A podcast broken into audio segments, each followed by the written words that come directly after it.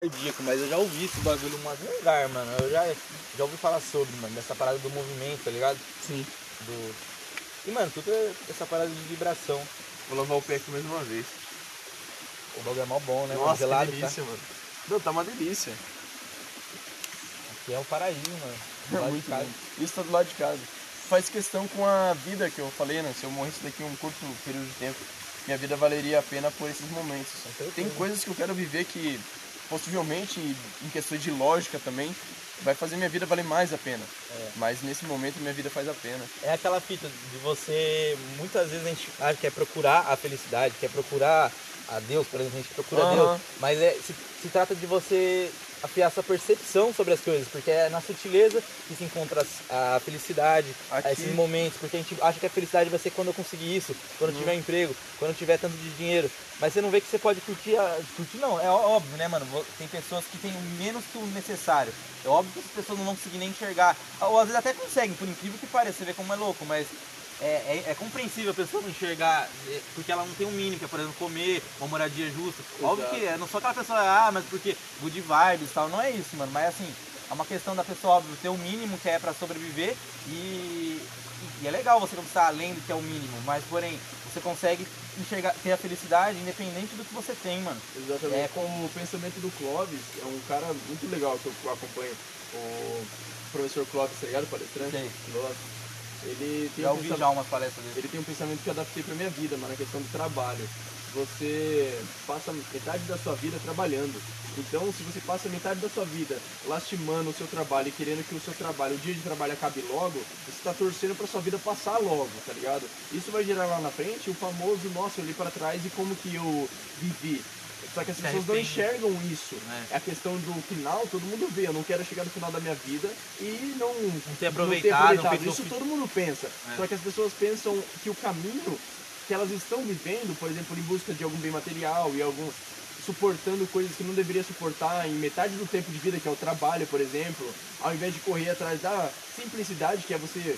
Por exemplo, eu estava trabalhando com eletrônica, com máquina de raio-x, estava ganhando muito mais do que eu trabalhar com meus poemas, com a minha filosofia, com a minha arte. Mas eu me sinto bem, mano, em acordar 5 Você horas da manhã. acorda feliz É, do que você tá fazendo. eu me sinto bem em acordar 5 horas da manhã, tomar só um café, fazer as coisinhas de casa e, mano, ficar até 11 da noite escrevendo, estudando e pintando. Eu me sinto bem e não vejo a hora passar. É. Então, se eu ganhar, por exemplo, 10 reais fazendo isso, eu vou ficar mais feliz da minha vida ter consistido nisso do que eu ter ganhado 10 mil fazendo uma coisa que lá na frente eu ia pra trás e falar assim: ah, mas eram 10 mil, foda-se que era 10 mil, meu irmão. A minha vida não tem preço. Eu ia olhar pra trás e, e ver, nossa, eu não vivi, correr atrás de dinheiro, correr atrás de sucesso, de ser visto, de estar.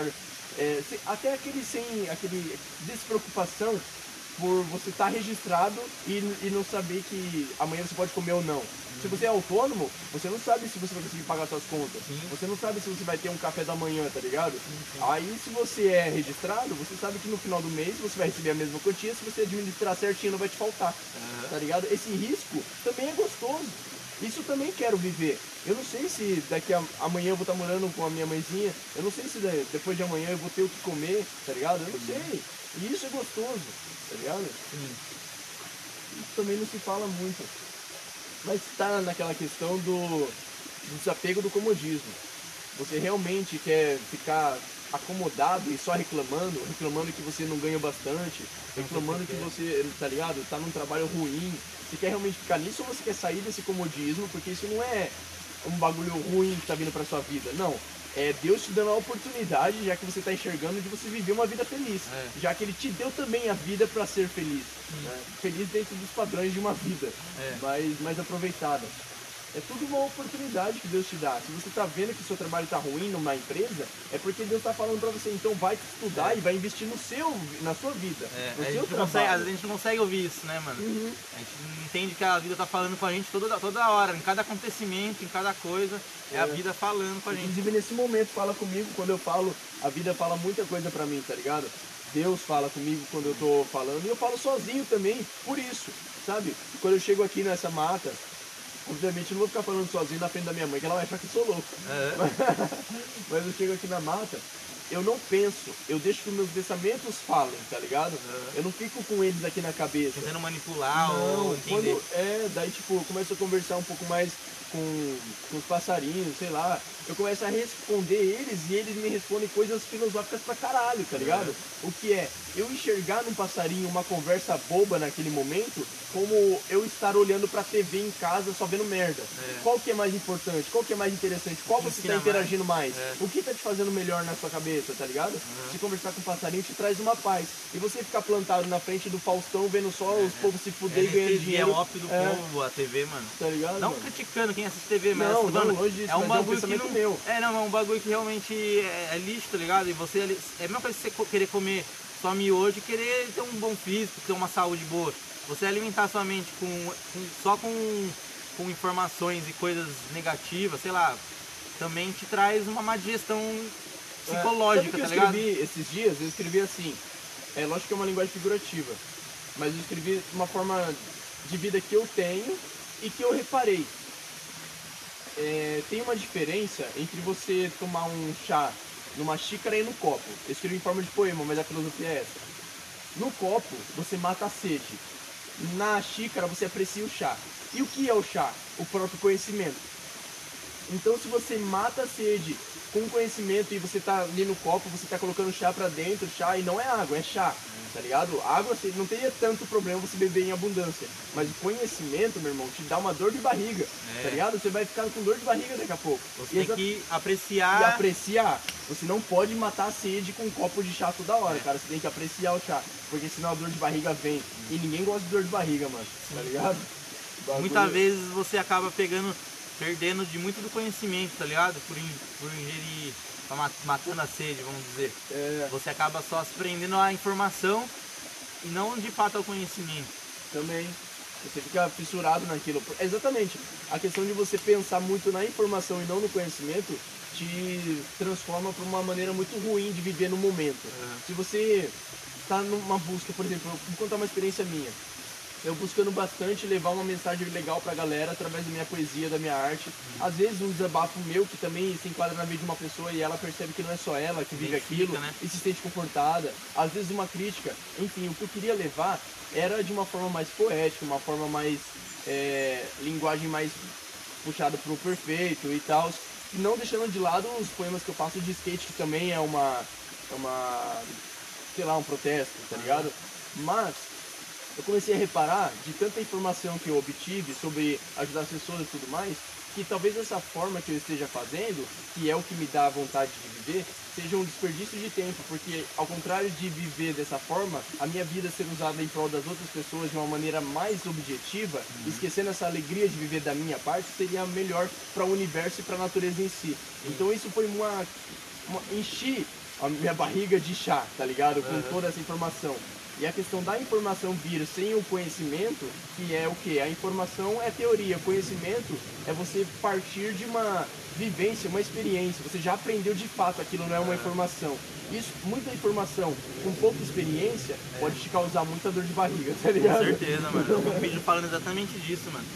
E diz que muitas pessoas só vivem na teoria. Eu mesmo fui uma dessas pessoas e é hoje em dia que eu tô tentando pôr na prática, porque eu, pra mim achava que bastava você, tipo, pensar sobre aquilo ou ler sobre aquilo.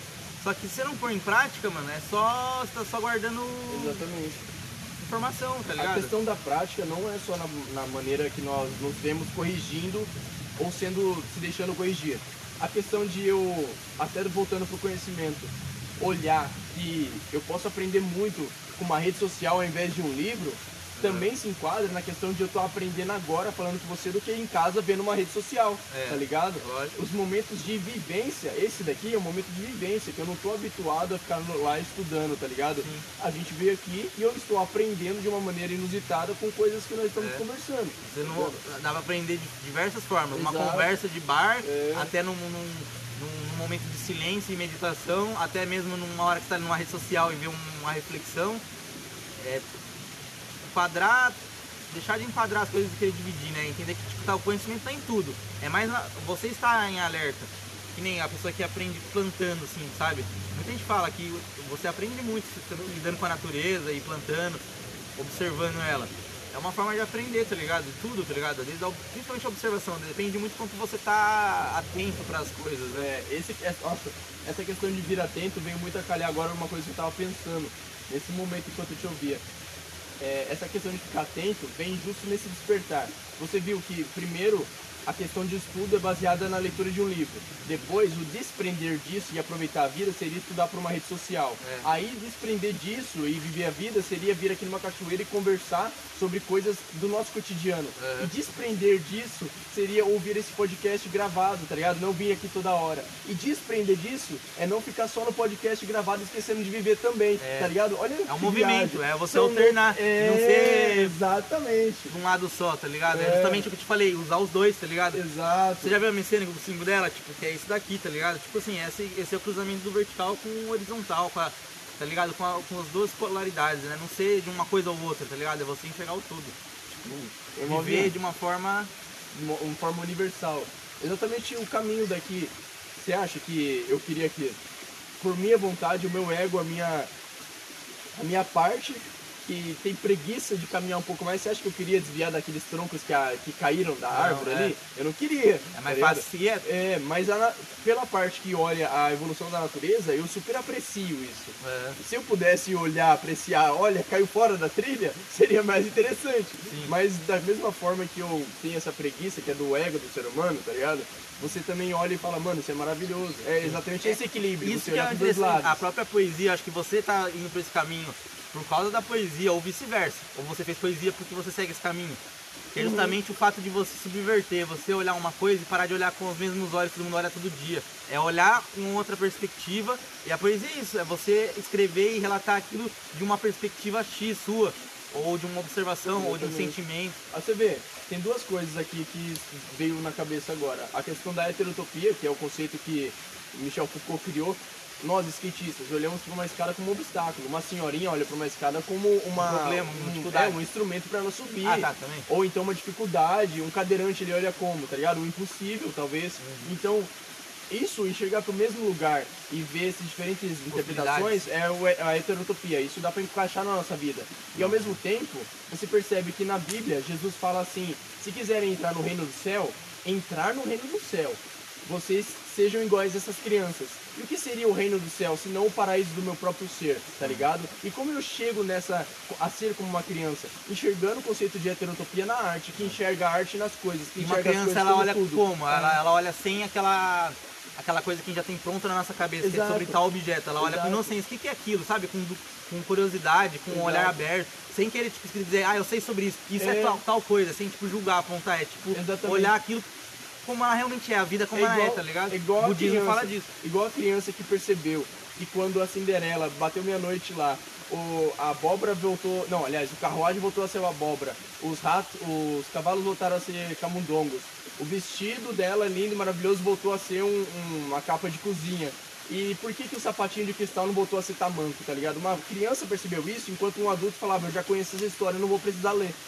Tem essa questão de ser disso, como nunca criança. reparado, mano. É, mano. Você ser como uma criança é você reparar nas coisas até que você já passou. Como que eu volto a ser criança? Eu esqueço das coisas que eu tô vivendo? Não. Eu volto a enxergar as coisas da mesma forma que eu enxergava antes, com Permite se curiosidade. desprender É, da- das suas conclusões, Exato. tá ligado? Exatamente. Conclu- eu já ouvi uma vez essa frase, não sei quem falou, que fala que conclusão é morte. É, É. e é isso, tá ligado? A Uma verdade do- absoluta. A partir do momento que você tá, tem algo como verdade absoluta, você fecha todas as possibilidades de aprendizado e você morre ali, entendeu? A chance de você aprender e ver de outra forma morre. Porque você já concluiu algo, já tem certeza de algo, já julgou algo. Você Exato. não tá aberto a. Talvez seja até uma forma pior de se morrer, né, É. mano? Imagina, você está aqui sentindo ainda, porque a vida é sentir. E a sua mente morreu, então você está sentindo coisas que você não se alegra. Você já desistiu de sentir coisas boas, tá ligado? Uhum. Então naquele momento está sendo o maior castigo pra você. Acredito que a morte carnal seria muito mais favorável ao ser humano, porque ele já É. não vou sentir mais, pelo menos, seja lá pra onde for, né? Dependendo Sim. da, da crença e cultura que você acredita, a É. morte carnal não seja tão boa assim. É. Mas, enfim, né? Verdade. Caraca, esse ficou bem legal também. Também a parte 2. Nossa, parte 2. Vamos lançar uma parte 3